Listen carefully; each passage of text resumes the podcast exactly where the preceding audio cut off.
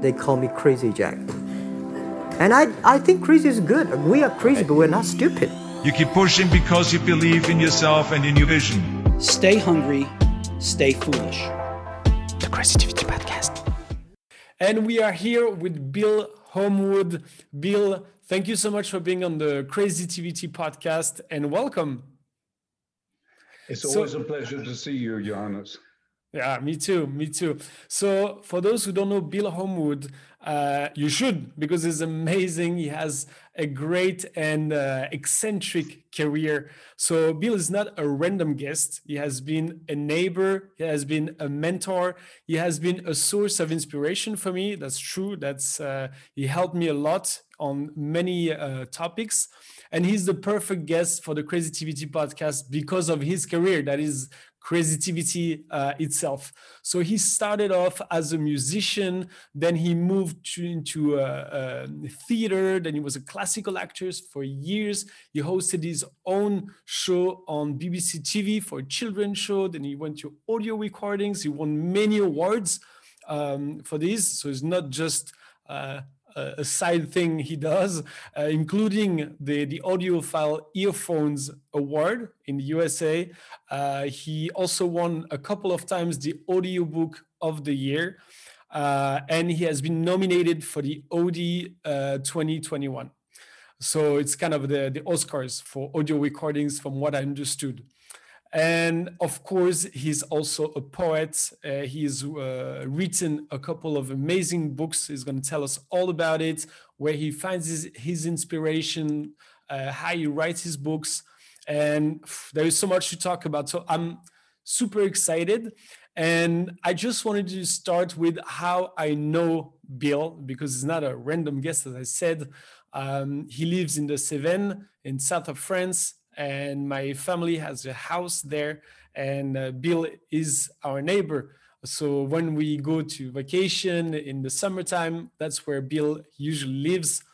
And i think um, I, bill has been inspiration for me because uh, well he's here so i'm going to talk to him directly. Uh, bill you, you're passionate into everything you do. Um, so the first question i want to ask and seeing all your career and all those different facets and all those different experiences that you have. My question is how do you put your mind into something until you master it? Because you're very passionate and when your mind is into something it's like a laser focus and you go until as far as you can basically. Well um, actually thank you for that amazing introduction. I, I, I impressed myself listening to you. um, actually, I was talking with, uh, knowing I was going to be talking to you, I was talking with uh, my wife Estelle about this interview, and I said to her uh, because she said something like you just said about um, the many things that um, that I've uh, done and and uh, to whatever degree I could that I've mastered in my time. And you know, I remember when I was a small boy already that I used to bury myself with projects. I always did. So mm. I, it's not an effort for me. Pro, uh, I have lived. I think I've lived. I'm 74, and I think I've lived my 70 of those years with a project always at all times.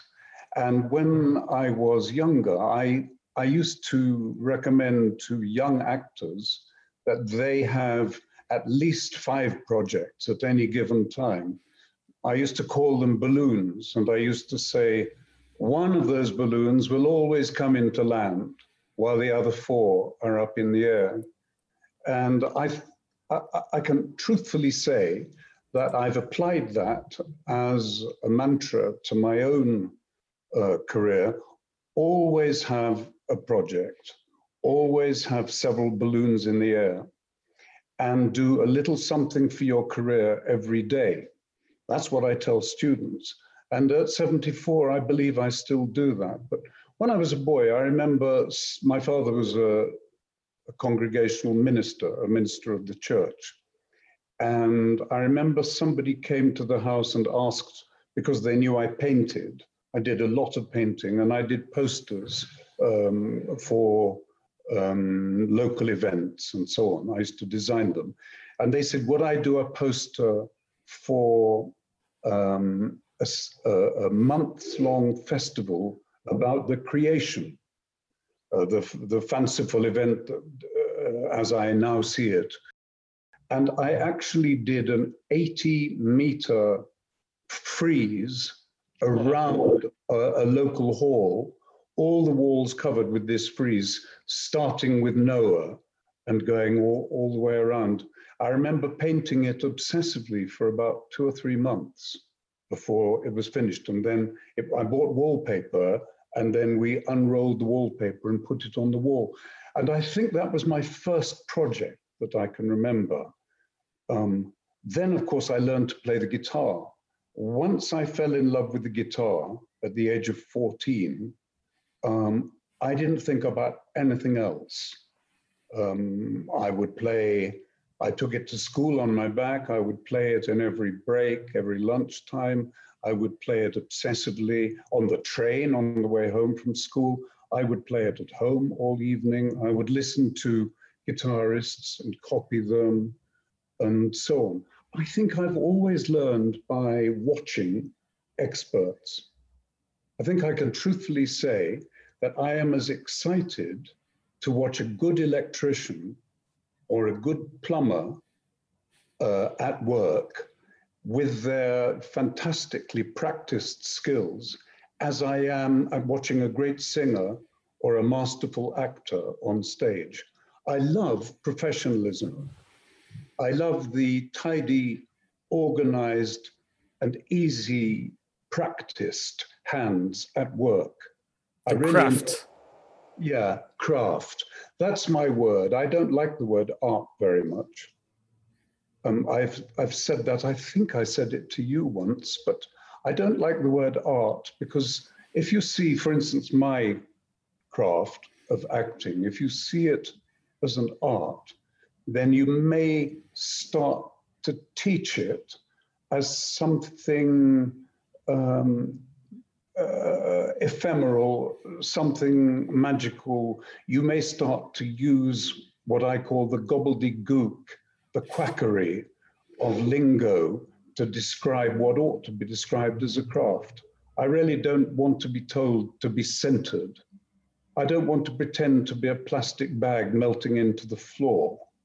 Uh, what I like is to know where the lights are, know where the audience is, know my lines, and have studied the scene and the script and the writer and so on um, in order to feel secure. That, that is a, a craft.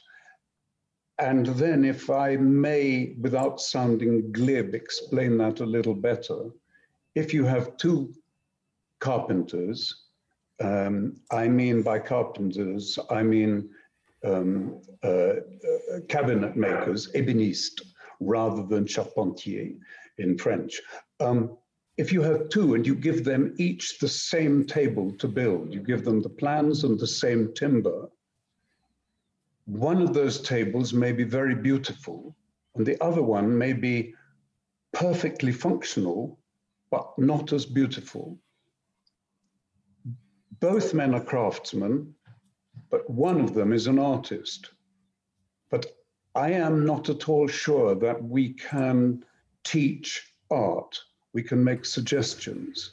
So the artist craftsman, he may have noticed the grain of the wood and he may see a little knot in the wood which looks like a bird and he may think, I will put that in the middle of the top of the table. The other craftsman, the other carpenter, will build his table without thinking artistically but it'll be functionally good. It will have a beauty because functionality is beautiful, but it may not be so artistic. I think the, the artistry is very often an instinct and a flair and a talent, but that we should teach the craft in order for the artistry to come forward. But I'm sounding like an old man now, and I should go back to when I was a boy and learning the guitar. I went on to music college uh, as a musician and I studied singing because I always had a good voice. I was in many choirs. I um, was already working semi professionally as a cabaret artist when I went to the Guildhall School of Music in London, which is a conservatory, a very good conservatory. And I studied singing opera. And I took the guitar as my second instrument. We had to learn the piano a bit. I think you're a pianist, aren't you, Johannes, if I remember? Is that correct? Mm. You are, yes. Um, I had to learn the piano because this was supportive of voice study, um, but the guitar was my love. So as soon as I was allowed, I took the guitar as my second study. And then I started teaching the guitar while I was at the Guildhall. And I then ran a guitar school while I was still a student in London. And I started to teach in schools. And I taught in 16 schools and colleges, which supported me through college and on into the early days of my profession when I uh, started to perform on children's television at the same time as working as an opera singer uh, as a young professional. So already at the beginning of my career, it was um, eccentric, as to use your word. But what you didn't mention, and I don't even know if you know this, is that I have a, a crazy skill, which is that I can talk backwards. No. I can talk backwards without even thinking about it. And so in my early days on television, I became in Britain what you might call a, a children's television personality. And they called me the backwards man. And I was on a regular um, Saturday morning children's television show and on several other shows as well. I think I was on about six or seven shows uh, for children's television for, for years, uh, right up until ooh, the mid 70s. I was on children's television and, and on, I think, yes, on into the early 80s. I think so. I'll explain about talking backwards. Um, I see everything forwards and backwards. I see shapes forwards and backwards, and I see words forwards and backwards. So that, for instance, you could say any sentence to me, and I will immediately say it from the last letter to the front letter uh, immediately. And of course, this was, I'll, I'll, give you an example. If you said, um, that's a hot potato, I would say straight away, ottetop tochestacht. Potato is ottetop, hot is toch, that's uh by spelling is astacht. And so children used to phone in the television station, BBC television, and challenge me. And of course, I, because repeating something forwards and backwards is the same to me, of course, I, I never got it wrong, but I, it did, was very useful. It got me lots of other uh, children's television and that went on until um, until I joined the Royal Shakespeare Company as a musician because I could play the lute and the guitar. So I was a minstrel. And then it became harder for my agent. they didn't really know what I was. Now, you, Johannes, today, you are multi talented. You do many things. You're an actor, you're a musician, you're a judoist, you're a presenter, you're a public speaker, and an influencer, and, and an important human being. But when I was your age, we didn't do so many things. People were suspicious of you if you were what we used to call multi talented. And so it was hard for my agent to represent me when I was on children's television talking backwards one minute and working with the Royal Shakespeare Company the next minute.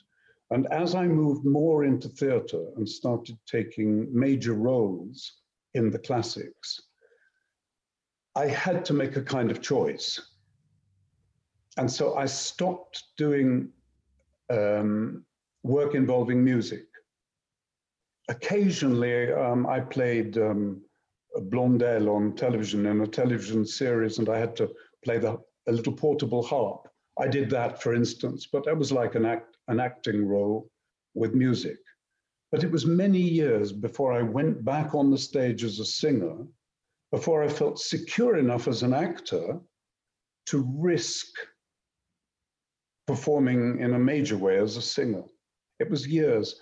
And society changed in that time, and it became possible to be an actor who sings or a singer who acts. So wait, wait, wait. I want you to because we we talk about so many things and that's super interesting, of course. But I would like you to say the Crazy Creativity podcast backwards first of all. The, the Creativity podcast. The Creativity podcast. Oh, Creativity. Okay. Podcast to suck dop itivit. Uh, wait a minute. What is the word? Crazytivity. It's hard. Zark. Zark. Wow, did you doing it? zark. Damn. Okay, so if you want to say the, the Crazytivity podcast is great, then backwards that is Tarek C to suck dop itiviti zark echt. When I, hesitate, when I hesitate, it wasn't because I can't do it backwards, it's because I couldn't remember the word forwards. Yeah, yeah, yeah, no worries. But that's that's crazy, man. I remember you you told me you you, you made sentences for me when I uh, uh, when we Oh, met okay. a couple of times. You did it, and I was like, this is so crazy. But of course, everything you said is way more interesting about um, your career in acting and your identity and, and all that. And I want to come back to that. it's Hmm. I, no don't know, I think I might have been a bit boring. I, once I No, get on my thing about about mystique and technique and about art and craft and so on. It was one of my questions, my anyways. guiding mantras. it was one of my questions, but maybe for people um, listening to us, they wanted to mo- know a little bit about your beginnings. Um, you know, if you you you come out of the, um, you were saying, I studied music and then I start singing and I'm into that and I'm a semi-pro. And so, how did you how- did you get your first gigs? What was your mindset when you started? You know, for people who want to, you know, young people looking at at this podcast, maybe. Okay, what can you say about that? Well, I'll tell you what I did. Um, and then if that is useful to young people listening, you know, they can do the same. But it came out of a passionate need to perform. I'm afraid I'm a whore. I'm a prostitute. I, I can't get enough of it. I from from when I was a small boy, I was always a show off. And at every opportunity I showed off. So I had a really good voice, uh, even as a as a boy soprano. And then when my voice broke, uh, it was still a good voice. I was a baritone. I started singing in church choirs and then in in um, non-church choirs. And then as soon as I learned the guitar at the age of 14, I remember I had been playing the guitar for one month and I went to a folk concert at which there was a quite a famous, um, two quite famous folk singers performing. And during the performance, I got out of my chair and I went round the back of the stage and asked who, if there was anybody there, like a manager or somebody. And a, a man came over to me and I said, Can I perform today? And he Okay, said, so Yeah, very of course you can. After uh, they finished. Uh, uh, and I did. And I'd only been playing the guitar for a month. I, I sang a Joan Baez song, a folk song. Um, uh, uh, it was a Negro spiritual, actually. I remember. Um, anyway, so every at every opportunity I performed, and because I had a good voice, um, I then auditioned and got into the conservatory to study singing with a view to becoming a singer. I did not know that my career would take me into theatre And so you, you, you never thought you never thought of a normal job any in any case, right? No, never, at any time. Yeah. When I was a little boy, people used to say to me, Oh, what do you want to do when you grow up? And I used to say, I want to be, I want to be a singer. When my son was a little boy, um, he was very keen on dancing. And so he used to say, I want to be a dancer when I grow up. And then one day, when he was about nine, somebody at school said to him, Dancing is for girls. It's a sissy thing, it's a, it's a girl's thing, dancing.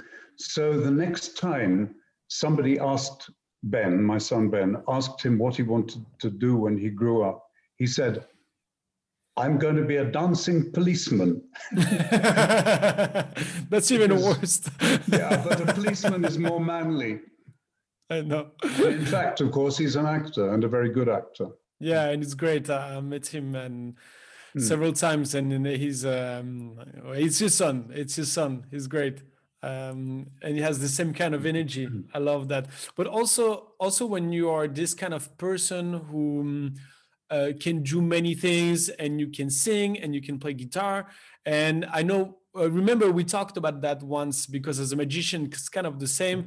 Every time you go to a party or you go somewhere, people see you as as this amusement guy. You know, oh, you invited to the party, bring the guitar, and you're like, am I really invited or am I invited to Yeah. play? You know. So Yeah. how did you manage that? Well, I was aware that I got invited to parties because of the guitar, um, but I loved that. So that wasn't a problem for me. That became a problem 20 years later when I was in my 40s and uh, my wife and I would be asked out and they would say, Would you bring your guitar? Mm. And then sometimes I resented it. Uh, I always said yes, but sometimes I didn't like it as much because I I just wanted to go out. Also because it was what I did for a living. That was how I that was my profession. And so I didn't always want to do that. When when when I became um, a full-time actor, from about 1979, I suppose, I was working as an actor more than half the time. And when I became more of an actor, um, especially touring in America, which I did a lot of, I spent six years there altogether. In America, people would sometimes, if you were at a party, and you and they say, "What do you do?" and you say, "I'm an actor." What sort of acting do you do? Oh, I do Shakespeare. I do the classics. Oh, oh, do some Shakespeare now. They would say. Out of context. that. Yeah. it's wrong. I think that um, I think that I shouldn't hate it as much as I do. But when we act, we we go into a state. We concentrate, and in a, at a party with a glass of beer in your hand, you know, you don't want to stop Yeah. suddenly and go tomorrow and tomorrow. Yeah. You don't want to go and be Macbeth at a party. You want to be at a party. You know. Yeah, yeah, yeah. No, that's for sure. And so, so, yeah, that's But you know especially. all about it because you're a, a magician and you know uh, what happens if you have a talent for entertainment and people Yeah. invite you to a party. You know, I'm guilty because I have grandchildren and I once, twice, no, once, you volunteered the other time, but I once Yeah. asked. Yeah, I did. I but I did. I did. But I was aware. I did know. Uh, I did know that I asked you, and I felt some guilt. But but first of all, this is different when it's your friend. First of all, when when it's your friend asking, Yes. and and that he has amazing and and so cute uh, grandchildren, you know, it's I did it with pleasure. Then also because you knew and you you experienced that, you asked differently, and that's also something you ask from an artist to an artist is different. I think it's from people who don't know what it is to feel like that. And it's Yeah. different. They invite you. I mean uh, we we invited each other many times without that. It's not a problem. It's just people invite you and they say oh and you bring some magic you know? And if it's kind of it's the long term like you say it's after a while and when you're with your wife and you're like oh, well can we talk about you know life subjects too or do we have to Yeah. dance in front of you there's some some kind of uh, dancing Yeah. monkey kind of thing but uh, Yeah, there is that. And you know, Johannes, when I was a young performer, uh, I entertained royalty. I entertained i remember um, you told me uh, all kinds of of uh, wealthy people, and some of the expectations and some of the treatment I received went very deep. And many years later, um, I played Feste from Twelfth Night, which you may or may not know, but it's a Shakespeare play. And Feste is a clown. He's Shakespeare's most famous clown, but he is also an employee of an aristocrat. Mm. And the aristocrat asks him to sing.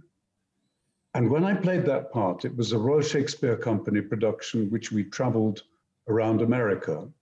When I played that part, I found, I do not want to sound pretentious, Johannes, but I found my entire motivation from my own old anger with the mm. aristocracy from the way I was treated. Yeah. You would arrive at a palace, they would send you down to the kitchen to change. When I entertained the Queen Mother's sister at a private party in London, they told me to wait outside the door and that the butler would let me in, that I was to sing to her as much as she wanted. And when I left, I was to back out of the room. I was not to turn my back on her. I was to call her um, Your Highness. And so I waited outside the door, Yeah. and the butler knocked on the door, and a voice said, Come. And I went into the room, and the door was closed behind me, and I was alone in the room with this old lady sitting in a big oak throne, a huge throne. Yeah. And there was a chair in front of her for me to sit on. And she said, Young man, what are you going to sing for me? Oh my I- God. I So told awkward. her It was. I told her my first song and I sat down. She said nothing. She just sat. She was dressed in crinoline and satin and silk, white, just like uh, uh, like the Queen in Alice in Wonderland, or is it Alice Through the Looking Glass? And I sang one line of my first song, which was the Queen of Hearts, and it goes like this. To the Queen of Hearts is the ace of sorrow. He's here today. And it should go on, but he's gone tomorrow. But at that point, I saw her lips moving and I heard a, a croaky sound and I stopped singing.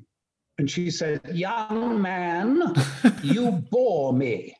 Oh no. Yes, she did. Young man, you bore me. Oh, So I said, God. I'm sorry, Your Highness. And I stood up and I backed out of the room carrying my guitar. I had sung half of one line of one song. Oh my God. Yeah, I that's got out, out through the door. The man who threw the party was called Dr. Honeywell of Honeywell Computers. He was the boss of Honeywell Computers. He's Okay. long since long since dead. And he said, he said, what happened? What happened? And I told him. And he said, fucking women. I won't have any more fucking women at my parties. that's so sick.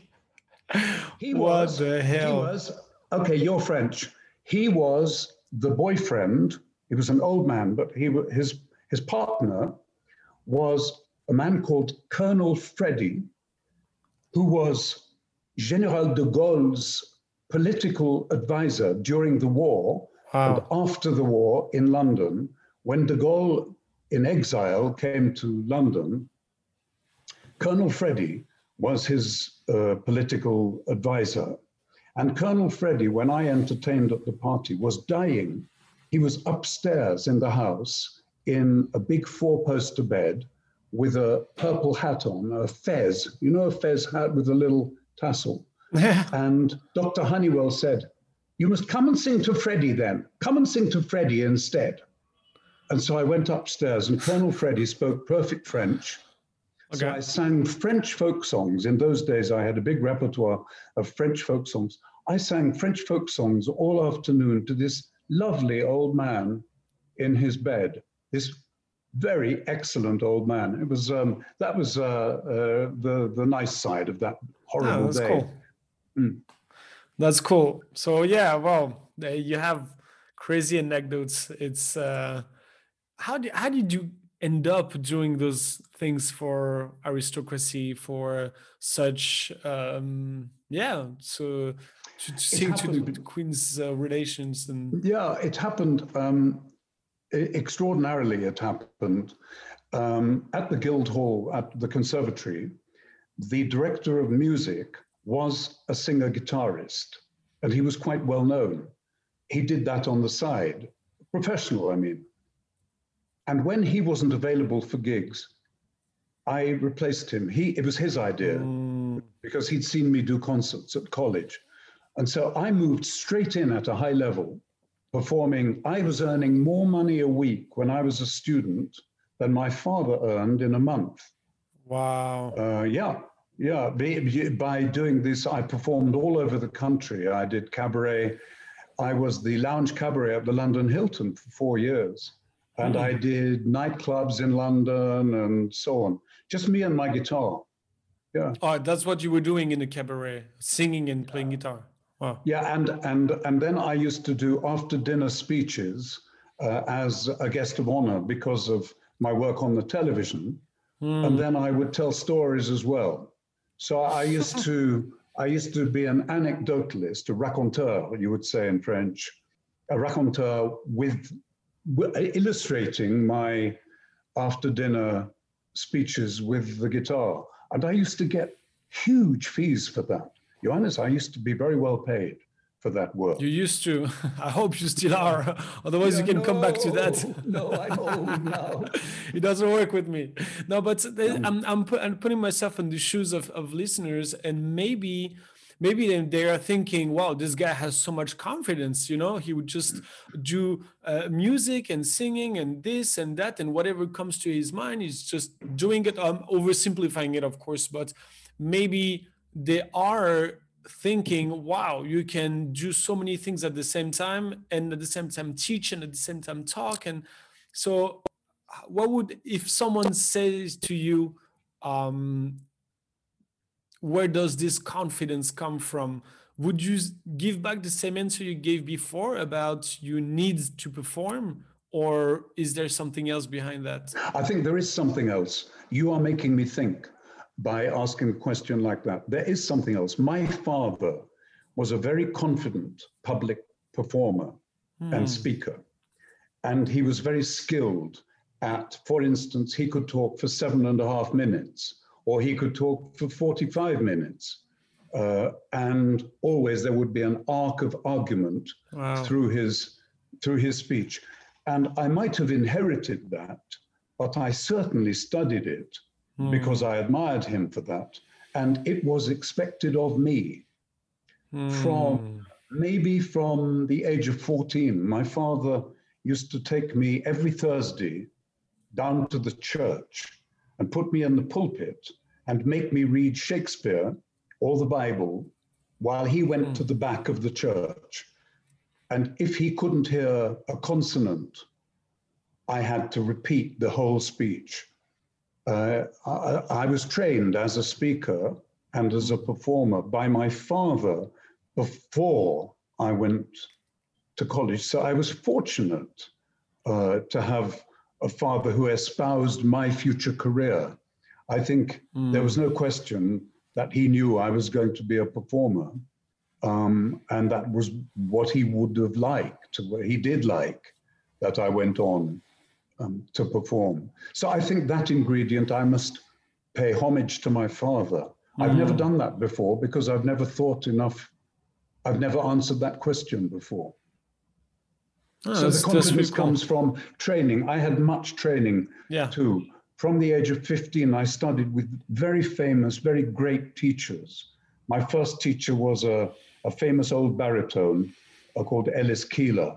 And then I studied with Walter Gruner, who was a Viennese uh, baritone himself at the Guildhall, and a number of other very distinguished people. So I had a very classical, solid education from the age of 15 to the age of 26. That's Yeah, but- 11 years of full time voice training, you know. Mm, okay, that's important because that's you know from from from the um, exterior and someone just listening to all that, they might lose confidence themselves, thinking, yeah, but that's you know he has this gift, and I, I wanted to, of course, we all have a different gift and different gifts, but also wanted to demystify part of that because I think everyone can compose with his own gift and his own capacities and there is training behind that so it's not like that i know you better than people listening to that and there is a lot of uh, learnings, a lot of trainings, a lot of practicing. And when you were mentoring me as an actor, you made me practice things about the way I talk and and breathing and and projecting the voice. And I was tired. I was thinking, wow, okay, there is a lot behind that uh, on the classical technique uh, of acting. And by the way, talking about acting, so how did you got into acting? So when I um, when I was at the Hilton, I was performing with um, a, a folk group who specialized in Old English song called the City Waites. They're very good. They've made many records. And the singer with the City Waites, who played the lute, had a gig with the Royal Shakespeare Company, which he couldn't do. So he asked me if I wanted to do it instead. I did that one gig, and immediately they offered me um, an American tour, a Swedish tour, and a European tour with the Royal Shakespeare Company. Wow. In a great production called The Hollow Crown uh, in which I worked only as a singer minstrel. I played the guitar and the lute, and I sang. Hmm. They recognized that I had um, acting skills because of the way I sang and the way I performed the songs. Hmm. And so they started to offer me other work. And I was very keen. I was very keen to do that and so that's how that came about. And then I became an actor, really. And I, I stopped having a music agent, a concert agent, and I took a theater agent. Hmm. That's super interesting. It's a mix of networks, uh, uh, of your network, and then proving and showing what you can do. So, and this is applicable in any kind of work, uh, by the way. So, I, I, I want to uh, put an emphasis on that for people who are not actors, who are not into music. That is something. Maybe you know a guy who knows a guy who can put you in touch, and then you prove yourself, and many doors can open, right? And, and you need to watch other people. You know, uh, I, I, now I, it sounds as if I'm showing off, but I'm absolutely not. I'm trying to underscore my point. For instance, I have done a lot of building, a lot of plumbing, a lot of electricity, just because I don't like paying somebody else to do it. But I learned it by watching professionals. Hmm. I remember the first time I watched a plumber work, I wanted to do it. So I asked him questions, many questions. The same thing with electricity. Um, there, there are things we're not allowed to do. We're not allowed at home to do full gas installation, full electrical, uh, full plumbing installation that requires um, the company's seal or the approval of the local authority. Of course, but we can do all of the installation and stop short of the final collection, connection. But if you watch people who are good at it and are as thrilled as I am at watching professionalism, uh, the same thing with writing. I had um, I had uh, I learned to write screenplays. I mean, not not poetry. I learned to write screenplays by working on a project with a professional um, um, uh, who um, he was the he, he was the um, consultant to a film that I worked on, and I worked on a script alongside him, and realized that there's no mystique about this. This is technique, and I must learn it. So I learned it. So there is Um, something and- about and then the- I wrote many, many screenplays. Mm. there is some something about I don't know the word in English, unveiling or revealing uh, the mystique uh, by with the technique, with observation, right? But Yes. do you do you ever have blocks, or do you ever think, oh, that's gonna be I'm not that kind of guy. It's not for me, or and how do you work on it, or do you, do you ever? Okay, I'm very practical about blocks. Okay. Uh, I don't. I don't respect them. I know people have blocks, but but of course, uh, a block is comes out of a phobia uh, and can become a paranoia. We all know this. So you need to deconstruct the block. So, for instance, last year, um, I, I I like to publish a, a collection of poetry every year. So that last year, for instance, I, I like to bring out a new collection of verse every year. And I was worried last year. I didn't, I didn't seem uh, inspired to write. I would come into the office and look at the screen. I like to write on, on a computer on the screen. I don't write with a pen on a piece of paper like I used to because I like the facility of instant editing. Um, but I could, I, uh, this went on for about two weeks. So I rang a friend who's a painter and I said, if I suggested to you that we do a book together, would you be interested? He's a very, very good painter. And he said, yes, tell me more. So I said, all right, you produce the painting from your existing paintings, and I will write a poem to accompany the painting. Mm. So I did two things. First of all, I gave myself an agenda with mm-hmm. a switch off date. Accountability. And secondly, I gave myself the means for inspiration. Mm. So that, for instance, he gave me a picture of a woman with very beautiful eyes. So I wrote a poem called In Your Eyes, but the poem was actually about the power of nature. My way into that poem was through that painting. After that, he gave me a painting of an egret.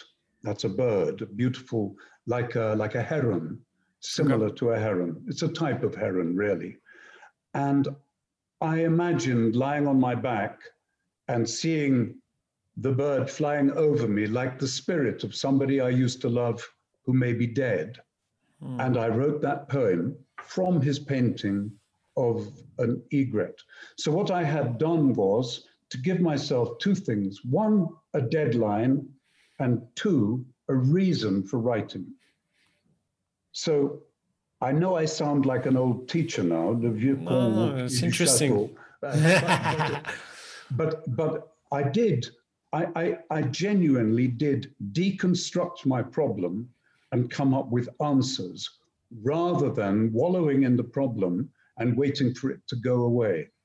Mm, no, I love that. It's great. I think it's um, yeah. You you cannot. A lot of people, I think, they wait until the block dissolve itself uh, by magic and that never happens and then they go on to something else and they go with the flow and and they, they, yeah. they missed an opportunity that's that's um, a shame and i love how you deconstructed it which made me think that alongside of all your activities you always thought there's something in you that wants to give back that wants to teach that wants to deconstruct that wants to help people achieve their true potential, if I can say so, right? Yeah, this is true. And, and strangely, I was talking about this for another reason this week, so it's fresh in my mind. Hmm. Um, I was talking about school exams, and I remembered um, that I had always been bottom of the class in history.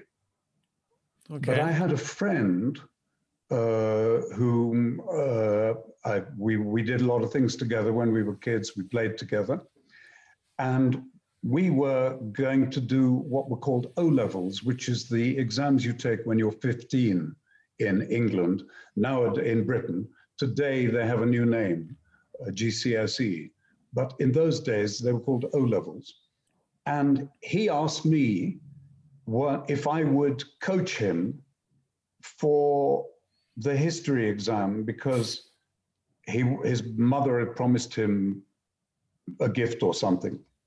Okay. So I coached him, and guess what? I became top in the class in history term, and I got the highest mark that anybody had ever got at the school in that particular exam. Wow. Because the examining board that I was examined in used to give marks. Most of them just gave grades, but they gave marks. And I got 79%. I still remember it. But I realized then that came from teaching somebody else, from deconstruction. Mm.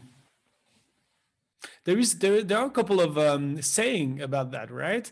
There is um, I'm I'm gonna paraphrase it, but there is one saying is like uh, teaching is learning twice, and and the other saying is um, people often teach what they need to learn the most. I've heard this saying as well. Yeah, that's even better. Yeah, with, right. with the guitar, and because it was my second study, I didn't have to pass exams in it, not serious exams, simple things. But when I started to teach, my skills became very much more advanced. I hmm. became a better sight reader, which is always the problem, as you know, as you play the piano. I became a better sight reader and certainly a better technician on the guitar from uh, doing masses and masses of teaching. Uh, Yeah, certainly it fed back for me into my own work. And over the years, sometimes I've helped people who had um, a block or a problem of some sort by finding somebody for them to teach. Yeah, that's super interesting. I love that. Hmm. And and I think uh, um, most people don't see teaching like that. They think I need to be the top expert of the the highest level, which is paradoxically very funny that a lot of people that are at a high level they're not the best teacher because they have a super No. hard time to deconstruct it they wouldn't know how to explain it well and you would need someone that is less good that is, is not one of the best but he knows you. He knows wh- where you're at. He knows how to push you what blocks you how to de- help you deconstruct uh, your difficulties and overcome obstacles. maybe, maybe also, uh, Johannes, maybe he had had, this person had not had good teaching himself. Ex- that's one one of the guys told me that. us. one of the guy told me that. He told me the way i was taught is beat the hell out of this guy and and we were laughing about it but it's so true now that you said yeah.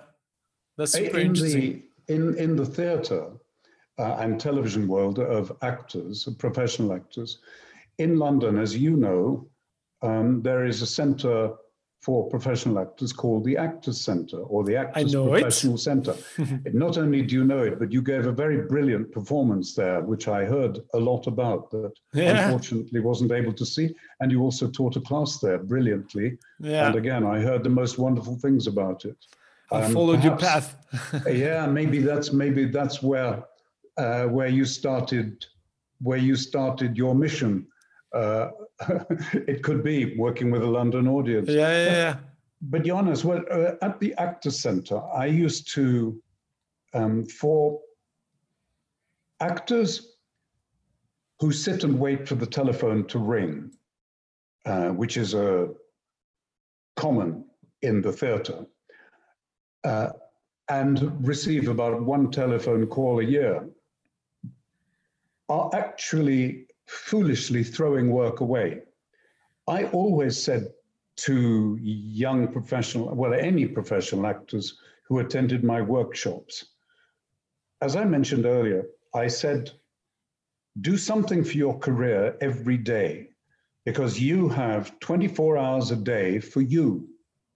And your agent has maybe a six hour office day with a two hour lunch that which is usually a business lunch. And if they have 40 clients and you divide six hours by 40 mm-hmm. that's how many minutes a day they've got for you. Where you got 24 hours that's number one. And number two if there isn't work out there you can create work. And so i used to teach a workshop called writing your own show. I taught that mm. workshop for many years, and many very good shows came out of it. And I used to give the actors my leads, places I had played, producers I knew, theaters who did lunchtime uh, theater or early evening theater. And I used to direct the actors once the shows were developed and good. I used to direct them towards work as well and help them and then they would in the workshop perform for the others and they would direct each other it was a very successful class because of the firstly the consensual aspiration of creating work and secondly because in itself it was doing something about the problem but it's So it's been yeah. proactive It. I, I remember you told me that. I remember when you were uh, uh, coaching me and mentoring me. I remember you you were telling me exactly this. You the, um, the your little math and this advice on you have 24 hours for you and you should do at least one thing for your career there. Remember that and that that helped me a lot. And actually, it's a very entrepreneurial entrepreneurial way to approach uh, an artistic um, uh, career to approach acting and i think many people get stuck in that ah, i'm an actor i'm an artist and they don't yeah. see themselves as an entrepreneur. And i love your approach of yes you're an artist but you're no different. You have a career you're no different than another job and you have to do something to yeah and, and johannes you know um, I, I i said already that i'm 74 i still do that today. Talking to you today and I know you're a, a very successful motivational speaker, and your podcasts must be watched by lots of people. I see this as an opportunity. Even though I'm trying to answer your questions and to be useful, I also know that this may be useful to me. Yeah. Yes. Yeah. Yesterday, for instance, yesterday, I sent my most recent little collection of poems to an agent I would very much like to work with in London. This morning, I sent the same little book of poems to the publisher of a very distinguished poetry magazine that I would like to publish my work. For instance, now that's already today I've done something, I've done mm. two hmm. things for my career. I've talked to Johannes Alignac, Butzi, the great magician, and I have sent off um, a project uh, to somebody. And yesterday I did something too. And it, I guarantee that there is never a day when I do nothing yeah. for my career. I keep the balloons in the air all the time, always hoping one of them will come down to land. Hmm. I love that. I still do. I love that. It's going to be a great quote from uh, from the show. So tell us about your poetry a little bit. That's one of the topics and we have other topics to cover but we have the audio recordings that you won awards for and everything but we're talking about poetry about your work so tell us about your poetry. I know that this is um, i can feel there is a part of your heart in your poetry in this work. Is really now we're talking art. There is craft but now we're talking serious inspiration and art. So tell us about that well i have always written poetry since oh. I was a little boy, always. Okay. And I have written poetry for many reasons. I've written it uh, for love, I've written it for loss, I've written it uh, for anger, I have written it as an exercise. I have started a poem many times when I didn't have a poem in my mind, and it has turned quickly into something important for me. Um, I am interested in form. You will not be surprised to learn. I like, I very much like um, structured verse. I have written quite a lot of more prosaic free verse, like all poets, but I am particularly interested in the sonnet.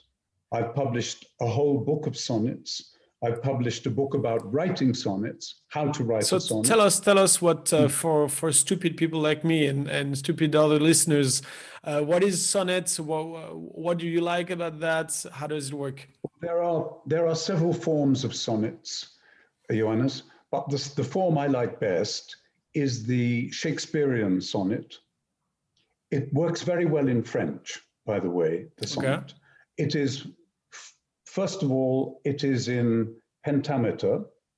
Okay. Which means there are five metrical feet in every line.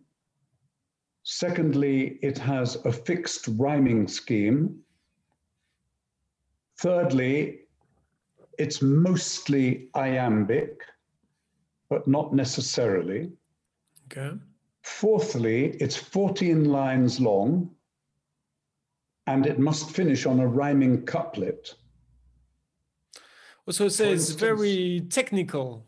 Yes, it is. So, yeah. and, and in a more general way, usually you have eight lines of exposition, four lines of development of that, and two lines of conclusion, Okay. or four lines of statement, eight lines of exposition, and two lines of conclusion. So it's it is complicated, but I love that. It's it's much much more complicated than the haiku, for instance, which is short and and succinct and is a very beautiful thing to craft. But it's a bigger problem. I was And- I, I was about I to say that. I was about to say we're coming back to the craft again, right? Yeah. So is it, is it a hard craft to learn? Um, well, I would say that I would say that you that everybody will write poetry differently, and that if I had a student, I would not try to encourage them to write like me. I would try and see what their strong uh, points were, and then I would foster those. So I don't think you should set yourself the problem of trying to do a certain kind of poem. If somebody has a sufficient interest in the technical problems of dealing with a complicated convention like the sonnet, then I would love to help them to do that. And I have many times done that. Even my grandchildren have written sonnets, um, and they're small, but of course with my help. But uh, then I would love uh, to teach them to do that. But I, I think, um, uh, for instance, the wonderful Amanda Gorman, who recited at the inauguration of Joe Biden, uh, thank God, Yeah. uh, uh, that we've seen the back of of uh, the orange mobster, and we now have we, we now have uh, what seems to me to be very likely a, a very great man in charge, and this wonderful little black girl Amanda Gorman, I saw who that. is the yeah. children's poet laureate in America and now the poet laureate officially, Oh. wrote this lovely piece. It, it wasn't structured, but it was full of swinging rhymes, rather like in rap, um, and very, very brilliantly performed and fabulous. It was a, a wonderful moment. His I'm glad to see poetry coming forward, you know. Hmm, it's good. It's good to to to, to put forward a young uh, person doing that as well because it- might not seem the, the kind of thing that is super hype amongst young people, right? But it's Yeah. it's very interesting, and so it doesn't have to be structured. And No. performance is an element as well. You say it was well performed. Okay, oh, that's interesting. I genuinely, I can say for sure, 100%, that everything I write, I can hear as well when I hmm. write it. I am always interested in, for instance, somebody who, who writes for song, for singing, needs to know the good vowels to sing on. You shouldn't have a long, a long note on the E vowel, for instance. yeah, It's horrible. E is a horrible vowel to sing. Okay. R is a lovely vowel to sing. Unless you are deliberately making it ugly for dramatic reasons. Um, You need to know that. And so, as an actor writing poetry, I'm very aware of how the poems would perform and how they sound. And I have, I am considering a section in my next collection called Performance Poems or Poems for Performance. I am considering that in, a, in my book about writing sonnets called Sonnets for the Godly and the Damned, I actually talk about poetry, uh, the sonnet, as a vehicle for performance. It does interest me a lot. That's super interesting. We're going to put a, lot of links for people who are curious to know about the different books you wrote about your poetry. I've you. bought one, um, uh, Under the Blue, Under the Blue, was. Yes, Uh, and I've My read it, collection. but I have to say I'm not the best uh, person to.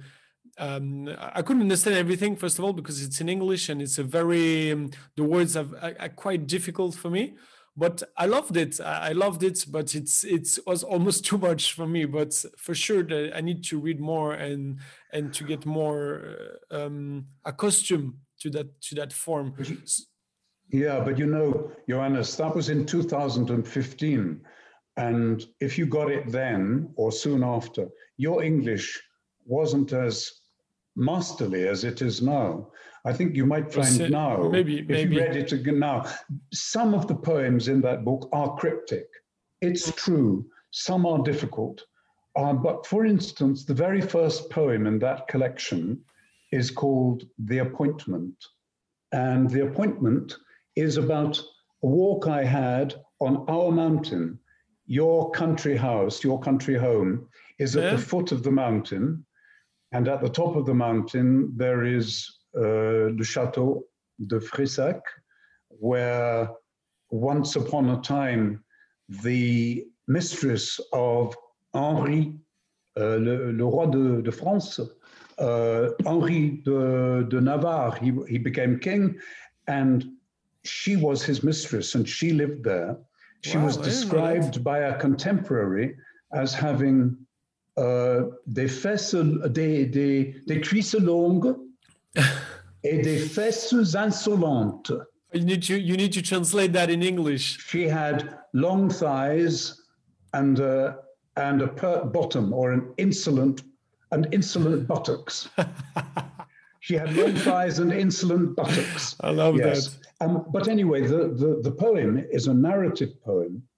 On New Year's Eve 2014 15, I walked up there at midnight and I sat on the hill. It was a, there was mist below me in the valley, and I could see lights in the distance on other hills. And suddenly my horse joined me. He was up there with the, with the herd. Um, and at that time, I think we had seven horses. And he left the other horses and came to me and stood behind me and put his head on my shoulder. And it was a moment of um, brotherhood with my horse. It was very thrilling. And the poem I wrote linked him and me with all the horsemen and horses who've gone up and down that mountain through the centuries because the, the ground floor of the chateau was built in the 8th century at the end of Roman times.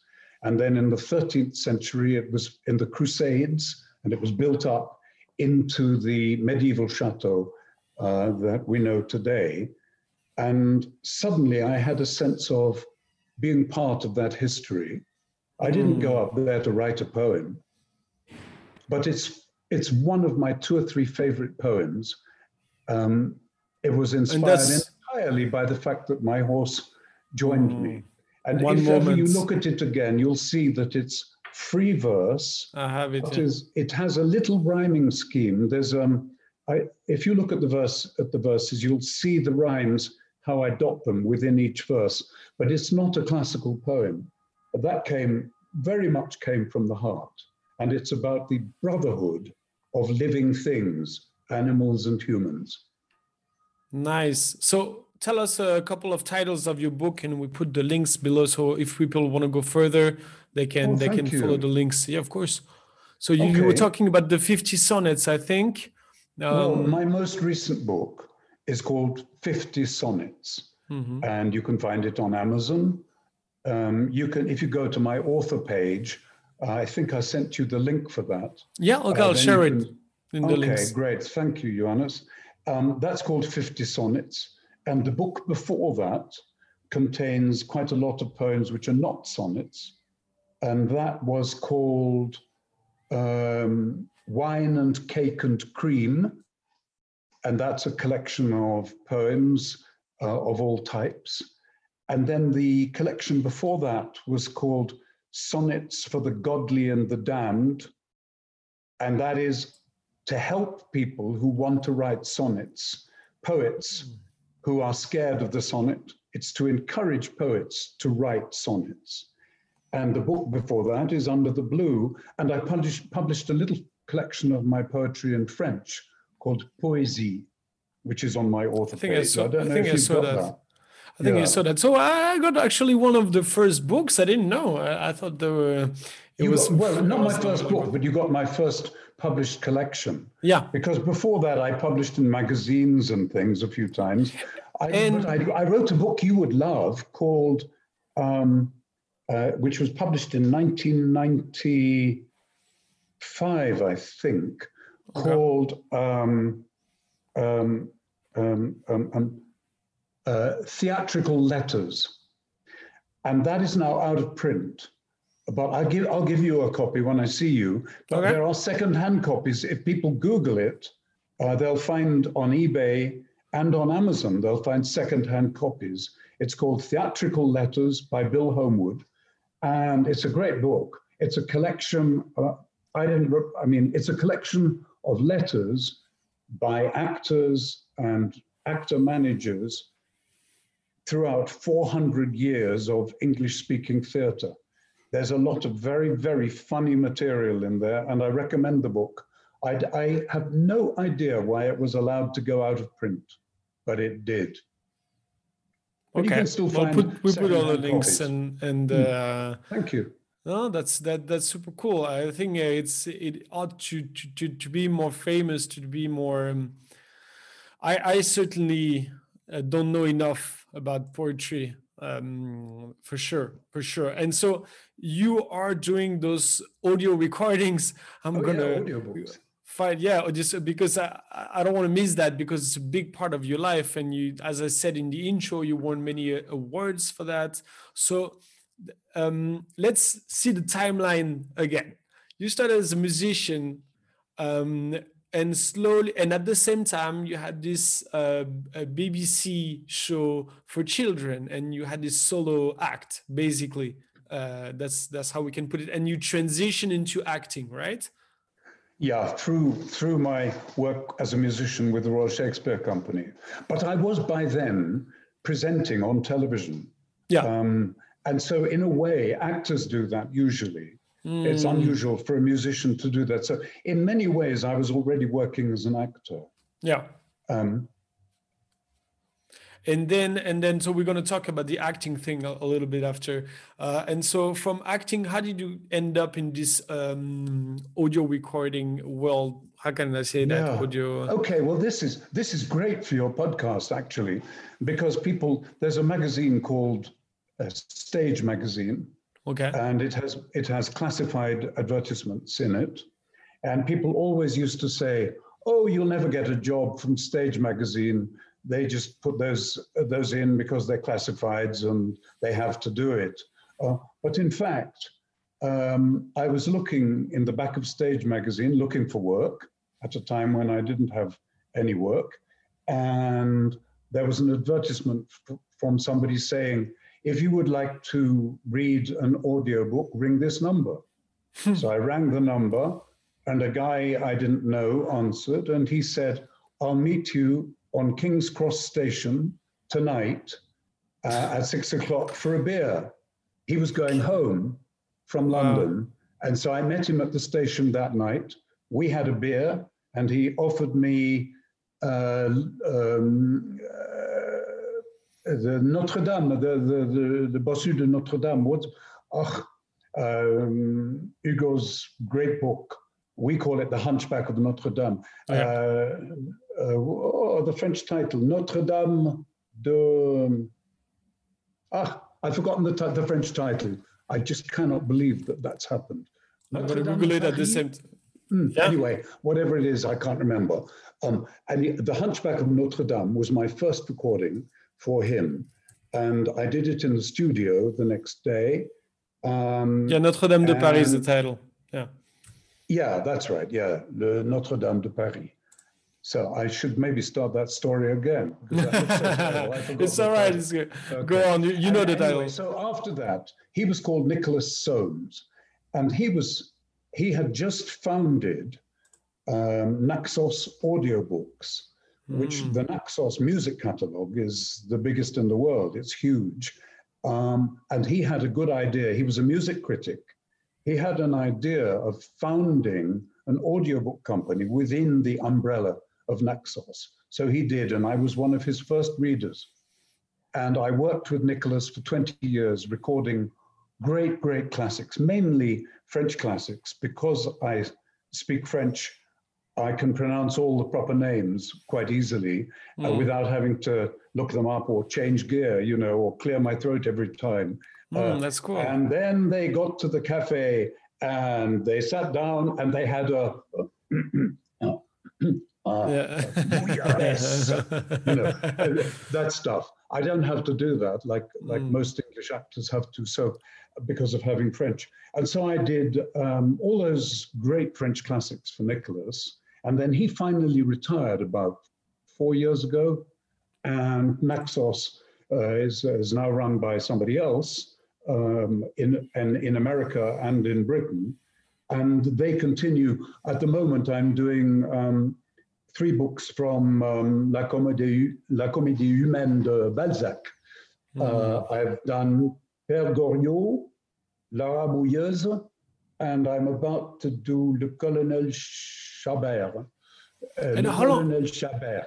how long does it take for you to how long does it takes uh, does it take to to record such you know some of the classics are are huge Huge. so yeah. it takes a long time to record no Yeah, Les Miserables, uh, which is a 52 CD box set. oh and it's 60 or 65 hours long. Wow. That took six weeks uh, working in the mornings. I just work mornings, you know. I, Okay. I get out of bed in my pajamas. I have a studio at home.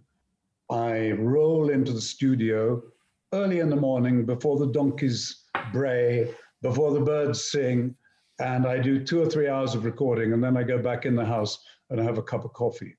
so for people who don't It know takes- you it takes a long time. For people who mm-hmm. don't know you i think we have to precise some things that you have a lot of animals where you live right you have horses donkeys dogs Yeah. and cats and Yeah. what And is the wife. count And a wife. She's the noisiest of all of them.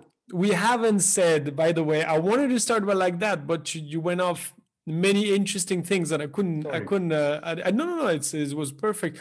But you said to me and i know you're joking about estelle who was one of the the, the greatest uh, actress in in um, in britain great britain uh, in the royal shakespeare company for uh, dozens of years that she, she's kind of your uh, muse as well right?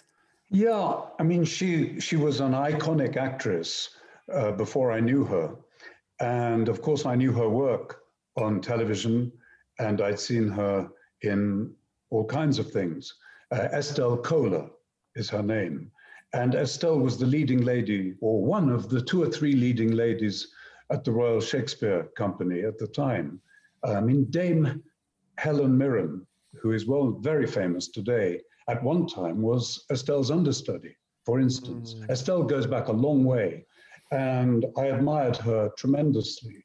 And so when um, the Royal Shakespeare Company put on an evening in London, a gala evening, uh, which uh, I've got the poster on the on my wall still to I this remember. day i remember in November the 7th, 1976. And we did three weeks or two weeks of rehearsals for that. And Estelle was in the cast, and so was I. That's when I first met her. And then a few months later, they engaged me to do um, a tour to America and to Israel and to play big festivals. The Israel Festival, I think at the time it was called the Jerusalem Festival, and to do a tour across America playing huge theaters.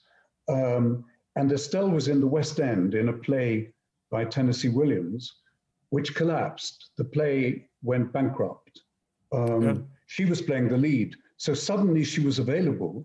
So the Royal Shakespeare Company got her back for this tour.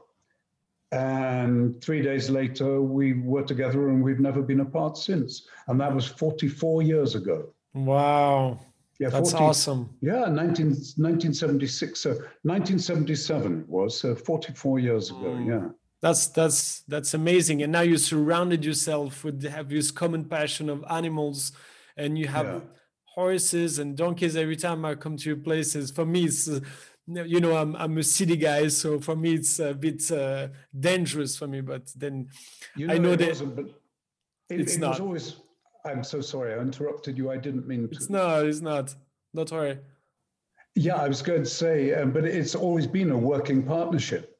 Now we have the horses and we have uh, 28 acres, you know, 11 hectares of, of mountain land, of hill land. Um, uh, and that's a lot of work for uh, uh, Estelle and me, but we love it. But it started with work.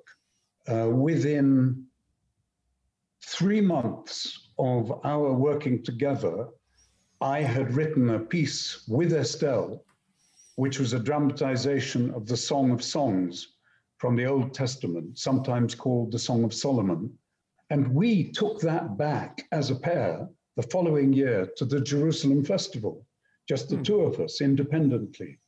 And we did many, many plays together, which we wrote um, recitals and plays. And I played the guitar, I played music in as well as acting. Um, and we, I mean, we traveled those shows for 15 years continuously. Whenever we didn't have uh, regular work, we toured our shows and we had agents in, in New York and London booking us. But we got that. I, we didn't have um, silver spoon in our mouth. We chased it. We wrote it and chased it and got it. Yeah, I bet. Knowing you, I bet that's Yeah. that's really cool. And and so, okay, so you were saying you work in the mornings and all the animals don't bother you. That's what we were saying. And so it takes a long time. You were saying six weeks for um, like the 52 CD Miserable.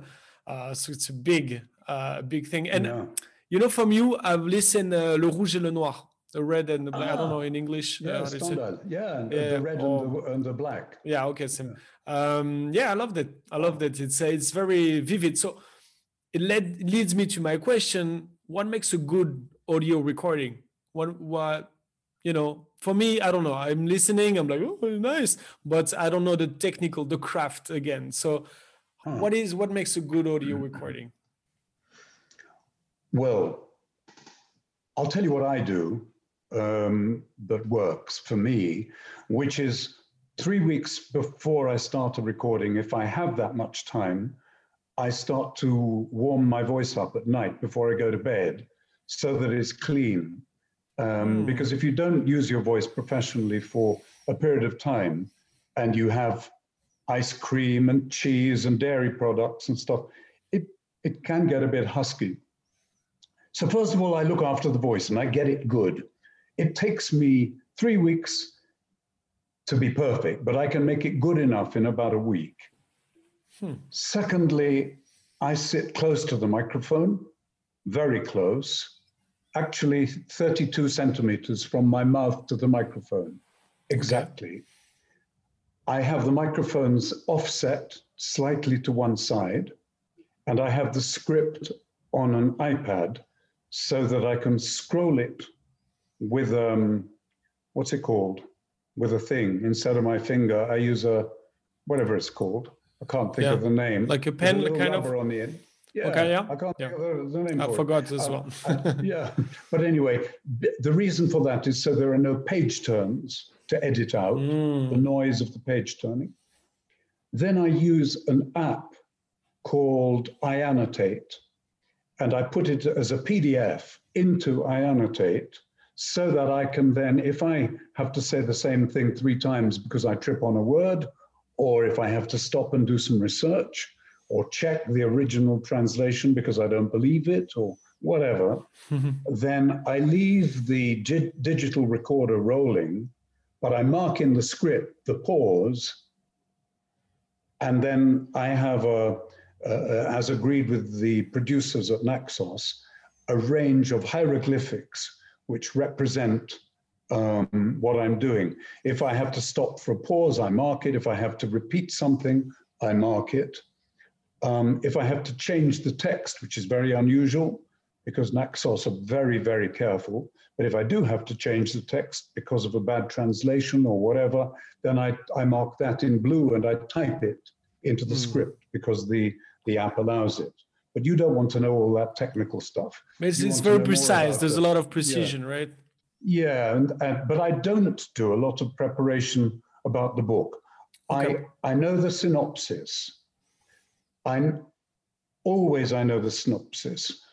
Um, I check ahead at a glance to see if I'm suddenly going to have to read two pages of Latin or something, or Hebrew or Irish, or if there are any big deal accent jobs coming up in the in the chapter, but I do not read the book first.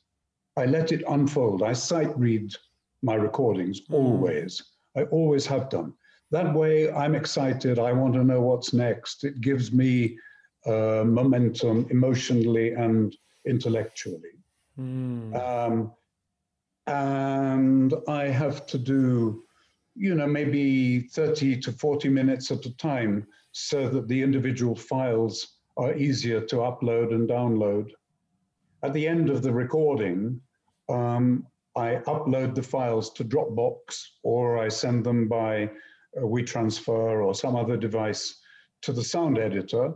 The sound editor takes out all the glitches. He compresses it a little bit to get rid of uh, noises um, around and so on for people who want to listen in their cars. And then they send it to a listener, and the listener checks for any mistakes I may have made with pronunciation or anything that the sound engineer missed. And then I do any retakes, and then they produce it. It's the, the Naxos um, production ethic is very, very high. Uh, I, I respect the company very much indeed, and I like to work for them because uh, of this level of professionalism and of courtesy and care for their listener. They are very careful indeed. But I think what makes what, what maybe what I should really say is what makes to me what makes a good recording is intimacy. Uh, I don't want to sound precious again, but I would say I think of my listener as being in bed with me. it's pillow pillow talk. I I speak low, um, and that gives me room for a range. I characterize all dialogue. Yeah, I remember that. It was funny. I don't I report loved it. it. I characterize it.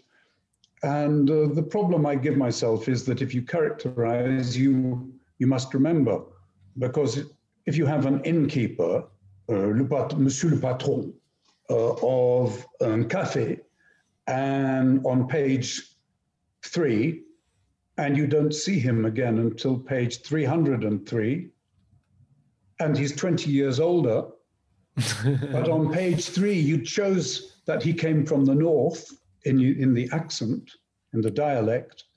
Then you gotta you gotta remember, and if it's Hugo hmm. or if it's Dumas, then you've probably seen 80 people between. So you need to keep notes. And last But- year, I recorded a fabulous book called Le Mort d'Arthur. Le Mort d'Arthur. Uh, incorrect French, but medieval. Um, a fantastic book. It's the legend of King Arthur. And I recorded that for Naxos. That too is huge. I don't know, it'll be, it's out now. It's a double box set about that big. I don't know how many CDs. Um, uh, I recorded that and it had uh, 150 different characters in it. And Wow. I had to distinguish between knights and damsels and dragons and sorcerers and, Oh. and, and so on. No, it's a big work. It's a big work. I, I know. I I really advise people to to listen to at least one of your audiobooks because for me, actually, I think you got me into audiobooks because uh, it's the, the first time I, I I listened to audiobooks. I think it was yours, uh, and then I listened to many others on different topics. But but but then I, I don't read and I don't listen to a lot of um, stories and novel and, and classics. It's more about uh, self development. Um, but I, I came across one of the recordings, and I don't say that to flatter uh, your ego or whatever, but I came across another guy and I was like, he cannot do the voice like Bill does the voice. yeah, I was like like, it, I like it. it's pretty cool. It's pretty cool that we can feel of first of all, we can feel the intimacy that we're talking about, and we can feel definitely the uh, uh, it brings a lot of value that you have this acting background and that you can really bring the emotion to the character. It's not just a voice, you know. It's just uh, it's really so yeah it's it's pretty cool if you have if you guys have the chance to to to check the book um one of the audiobooks i i highly recommend it i highly recommend it so I'm I'm not gonna um, uh, take too much of your time. I know you're losing some light here, and and, and we have been for one and a half hour already.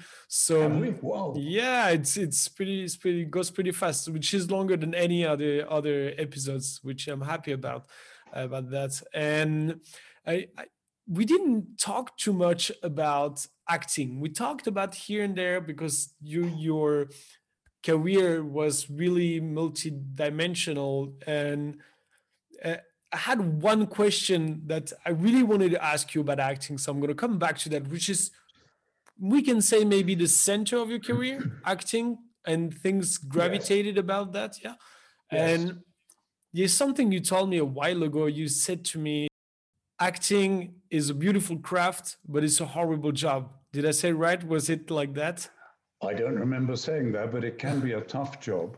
But yeah, yeah. But do you, you know, do you still think so? Um, it's. I, I probably, I probably was trying to put you off doing it because because I think if we want to do it, then nobody can stop us. Mm. And so it is not a bad thing to say to somebody, I don't recommend it because it's a lot of work for very little money. Very, very few people earn a living wage as actors. Something like 94% of actors are out of work most of the time.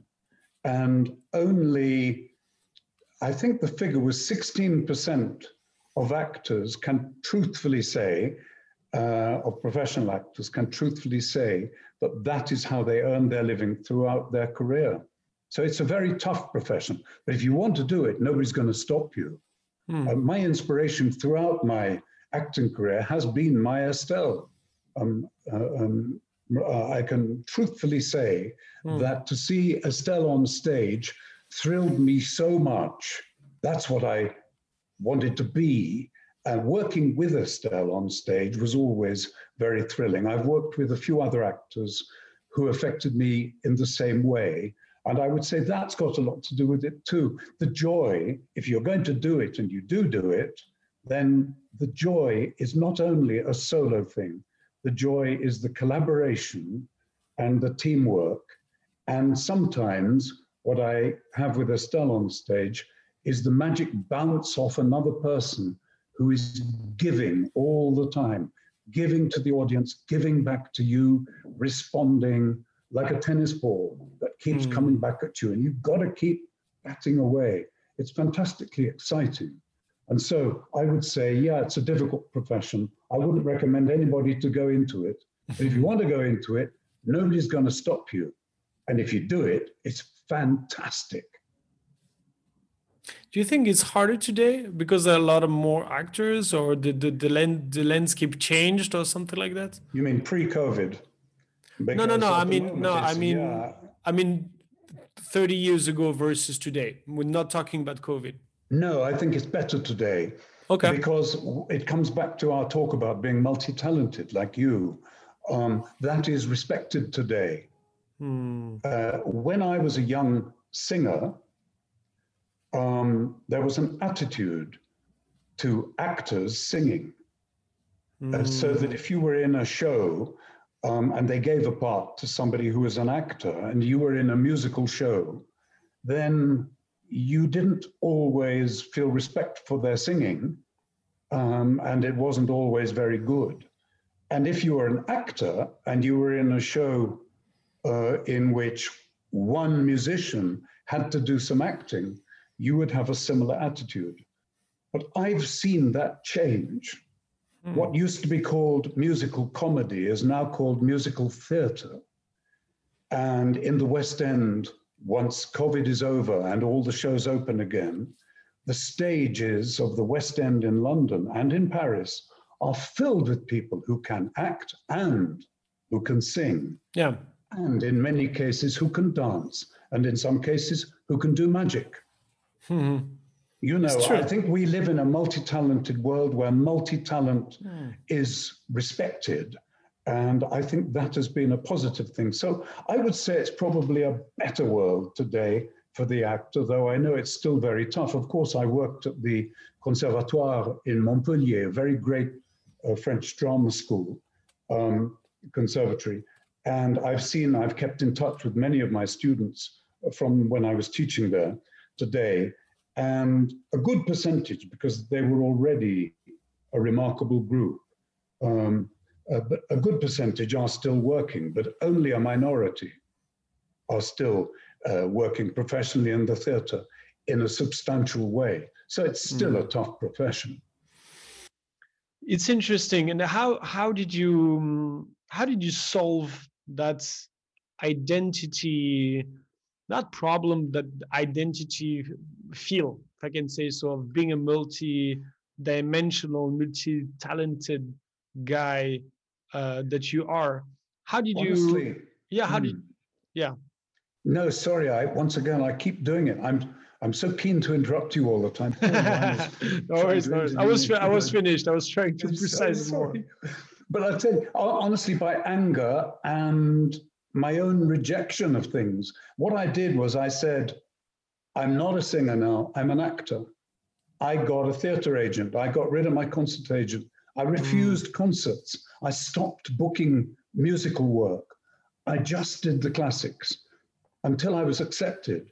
And then I started to take musical theatre jobs in the West End, things like Grand Hotel and Jesus Christ Superstar and um, uh, Phantom of the Opera, those sort of shows.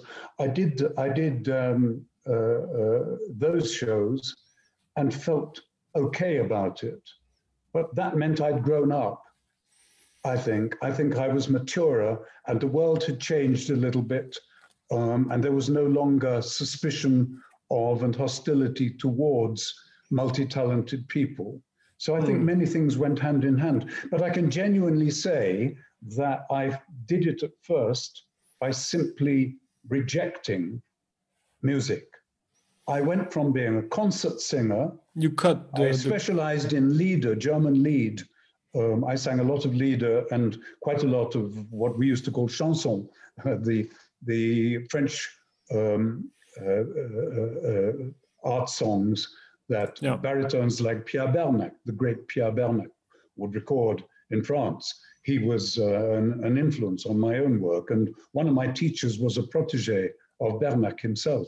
And so there was oh. something of that handed down. But I went from that world to the theatre and to be taken seriously in theatre, I had to, in those days, I had to push that away. I don't think it would be the same today. I wouldn't feel the same fear of being, um, of, of not being taken seriously as an actor mm. uh, today. I think things have changed, Johannes.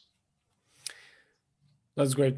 So um, I'm going to leave you to your uh, things. I'm taking so much of your time already. Uh, it's great. I want I want people to know uh, where they can find you on Twitter, Facebook. I don't know what, what are you on? Uh, oh, on Twitter, yeah. I'm called yeah on Twitter. I'm called at the Facebook Poet. Okay. And I do that deliberately because then I can link people to my Facebook poetry page. I have obviously I have an ordinary Facebook account but I have a page I manage which is called, wait for it, facebook.com slash Bill Homewood's Poem a Week by Me for You. All one word. we'll Bill put it in the link. Poem a week by me for you. And and every week I post a new poem I've written um, on that site. Occasionally, instead of a poem, I put up an advertisement for one of my books or something yeah. to because the whole idea is to get people to know about my poetry and to buy my books, which they can then order on Amazon. Yeah. So uh, that's how I use it. I literally use. I think we must be entertaining if we do Facebook and Twitter. Yeah. But my, I have a criterion. I have an aspiration. It is to persuade people to buy my books. no, but it's. Uh, I'm, I'm sure it's great to to follow you and to to discover all your, your poems every week. So we'll put all the links below. Um, thank you, Jonas. I want to say no. I want to say thank you for everything. Um, you've been a, an amazing inspiration for me before the podcast, long before, and in this podcast as well. I learned many things. So I'm, I'm gonna re rewatch it, re listen to it. And for people who wants to listen to it or to your audiobooks or anything, all the links are below. Um, there are going to be a lot of links uh, considering everything you did. So thank you again, Bill.